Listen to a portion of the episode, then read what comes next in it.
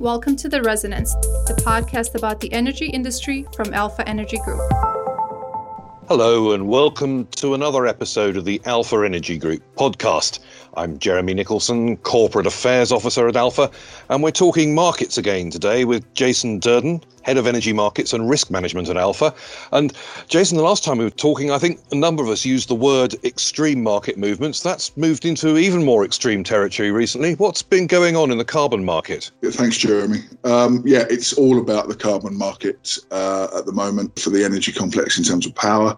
We've seen uh, the carbon market push through lots of technical uh, resistance levels, um, and rather than draw breath, uh, it's still going. Um, interestingly enough, as we speak, uh, the market is at new 2020 highs and is eyeing and, in my estimation, is likely to breach an all-time contract high for the uh, front year uh, in the next few sessions. Given the backdrop of you know the largest ever one-year drop in carbon emissions in the scheme uh, this year forecast, it is exceptional times and you can't really begin to understand what's going on if you're looking at the fundamentals because they really don't support the market movement. It's about the structure of the market, it's about who's involved. And um, I think you have to start to look at that sort of data to understand where we are when you say who's involved, um, some of us naturally think of power generators, obviously, those operating coal and uh, more particularly gas fired power generation, and of course, large industrial um, energy users as well, uh, steel and uh, chemical works and, and, that kind of thing. But of course, those aren't necessarily the only players in, in a traded market, in fact, possibly not the most important ones. Is it really a, a market being driven by, um, by the financial players at the moment? Yes, it is, but not in any more response to um, perhaps where it's been before. And let, let me sort of illustrate that point. The expectation is that in a market that is probably globally seeing sort of asset inflation on on huge uh, injections of capital into into all markets, you can say that this is just the financial uh, boys and girls driving it higher. This actually the data does not support that. The data shows that the short position holders are the financial players, and it is the it is the end users, the industrials, and the generators that are holding the certificates in the secondary market.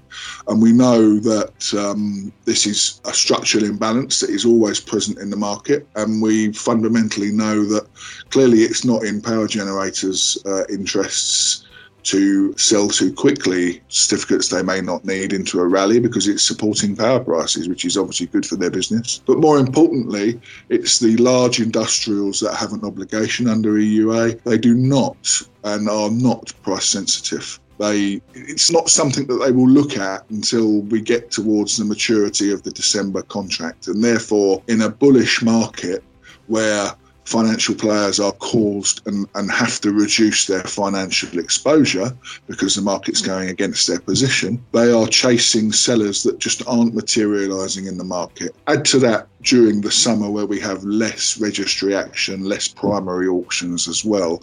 Uh, and you tend to get this storm. This is certainly not, you can see very strong parallels to what happened last year playing out in the market now. As I said, the fundamentals are hugely different, but what is the same is the structure of the market. And therefore, you know, I think we are seeing the imbalances uh, in the market supporting what looks to be fundamentally unjustified. Indeed, and it'll be interesting to see whether over the weeks and months ahead it continues to mirror uh, what happened last year. One of the things that's different to last year, of course, is the suppression of um, of demand in the economy generally and for power generation in particular. And I guess it must be some crumb of comfort to the to the generators at the moment who've seen you know plunging demand and, and plunging prices.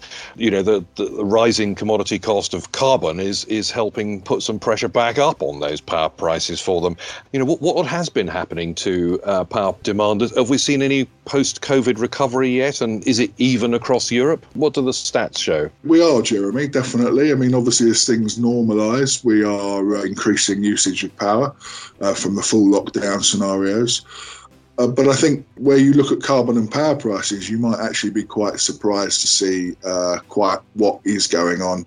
If we take the largest economies in Europe, we can see that. Um, France has perhaps been the, the least impacted or the quickest to recover, shall we say, from actually a very inelastic demand curve in the first place. So if we look over the last couple of months back into the tail of the full lockdowns, and we can see that French power was around a 10% off of where it be expected to be at uh, this time of year.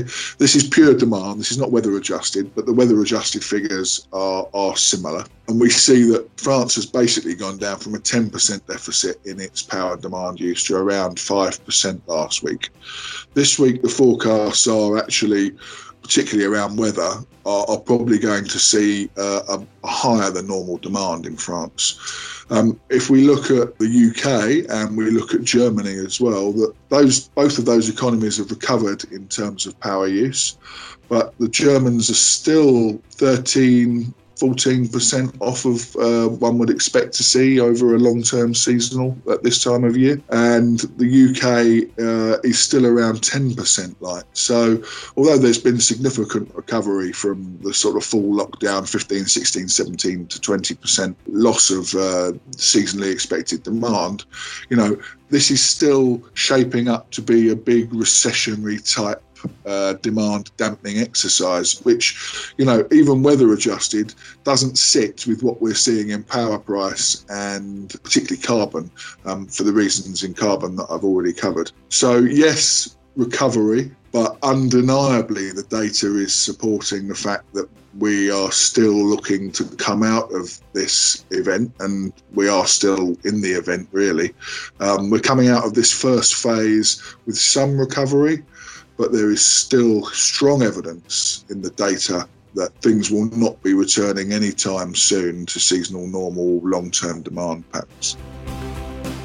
Right. Well, I guess presumably there's some evidence of this from other international commodity markets. Uh, I'm thinking obviously of natural gas, but maybe some some other commodities which are sometimes seen as a bit of a hedge in in times that might become inflationary and when uh, you know central banks are talking about a, an equivalent of printing money. Um, so, so what's been happening in the other commodity markets outside power? Is it is it a similar picture or a mixed one? Yeah, and I think coal is probably one of the ones that is particularly hard to fathom. We have June saw the stockpiling and other uh, events in China over the uh, the bottom of the, the price curve in March and April. We saw a lot of stockpiling, particularly in May, in Chinese coal. We've seen European coal uh, against a backdrop of higher carbon, and there should really be an inverse correlation there. But we're seeing European coal for 21 hitting uh, three month highs. I think, added to the fact we're also seeing uh, a fundamentally very well supplied gas market seeing some bullish action into the back end of the curve, sort of anything seasonal. So the front end of the curve has remained quite flat, but the forward market has become quite lifted. And I think that all ties in when you you're looking at what's been going on in power and carbon because it, ultimately there are trading strategies and generators will be doing spark spread trading. And if they're selling their power and paying more for their carbon, they naturally will be able to uh, defend margins by paying a little bit more for the gas. So the gas is really getting dragged up. But I think we're definitely seeing this aversion to cash uh, in the energy sector as much as any other asset class. We've got the Bank of England briefing about negative interest rates. We've got quantitative easing. We've got huge injections of liquidity into markets. Asset inflation is one of the uh, byproducts of this. Indeed. So, you know, how that marries when we see uh, uh, what's been going on in the carbon market. Are things moving in opposite or contradictory uh, directions? Is there going to be a correction? All stuff, I guess, for us to keep an eye on. So, uh, Jason, thank you very much for all your insights in this. It, the markets seem to be getting ever more complicated, which I guess is good news for those of you uh, like yourself who can explain some of it to the rest of us. Well, I hope you found that interesting too. Um, if you'd like to find out some more about Alpha Energy or our reports, do have a look at our website, alphaenergygroup.com forward slash UK, and we'll hope you join us again for another podcast soon.